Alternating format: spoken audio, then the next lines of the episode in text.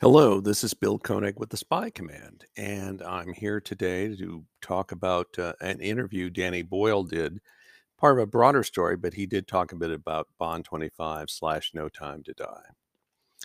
Danny Boyle, excuse me, as part of an Esquire profile, said his version of Bond 25 would have been, quote, all set in Russia, which, uh, which is, of course, where Bond came from out of the Cold War was set in present day Russia and went back to his origins, and they just lost what's the word? They lost confidence in it, the director told Esquire.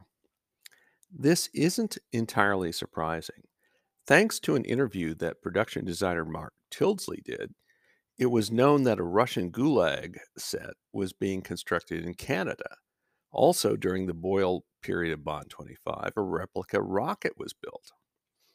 Boyle also said his screenwriter, John Hodge, introduced a Bond's child character. Quote, the idea they used in a different way was was the one of James Bond's child, which Hodge introduced and which was wonderful, Boyle told the magazine.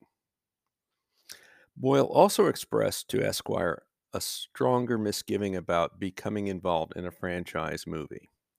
Quote, I remember thinking should I really get involved in franchises? Because they don't really want something different. They want you to freshen it up a bit, but not really cha- uh, not really challenging it. And we wanted to do something different with it. Unquote. Bond 25, eventually titled No Time to Die, began pre production in 2017 with Neal Purvis and Robert Wade as writers. Then Boyle and Hodge figuratively raised their hands with their idea in May 2018, it was announced Boyle would direct from a Hodge script.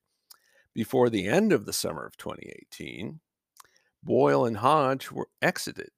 Purvis and Wade returned with Cary Fukunaga directing and writing also. The switch helped uh, delay the project by about six months. COVID 19 then caused additional delays. No Time to Die didn't come out until fall 2021. That's it. This is Bill Koenig at the Spy Command. I'll talk to you soon.